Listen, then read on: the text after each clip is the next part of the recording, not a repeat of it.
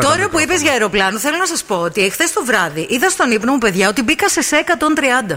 Άντε πάλι. Άκου να δεις τώρα. Μπήκα, λέει, σε σε 130. Ναι.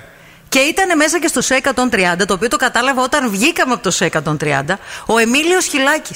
Οδηγούσε. Όχι. Τι έκανε. Συνεπιβάτη. Αεροσυνοδό. Συνεπιβάτη ήταν. Απλά το κατάλαβα την ώρα που βγαίναμε, που ανεβαίναμε τα σκαλιά, γιατί ήταν από πίσω μου. Νομίζω ότι ωριακά κοιτούσε και τον ποπό μου. Α, ε, βέβαια. και με φώναξε, Ε, Μαρία, Μαρία, ε, πο- πολύ ήθελα να σε Πολύ ωραίο γνωρίσω». ορκόλο.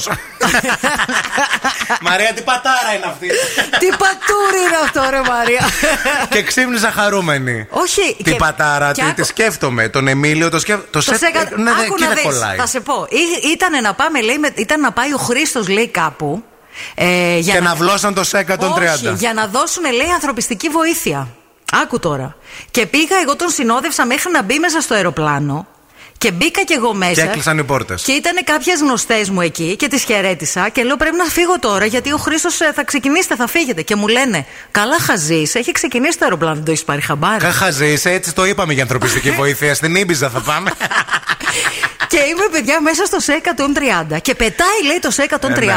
και δεν κουνιέται deep. Και λέω μετά, Κοίτα να ρωτά. δεις, λέω, ναι. έλα να δεις, λέω, δεν κουνιούνται τα σε 130. Κοίτα, κοίτα. Και βγαίνουμε μετά και την ώρα που βγαίνουμε, τσούπο, Εμίλιο χυλάξει. και ο Διαμαντή δεν κουνιέται από, την, ε, από το Λευκό Πύργο στην Περαία. Και ο Κωνσταντής, άμα θέλει. να πεις εσύ. Εγώ θα μπω σε 130, εντάξει.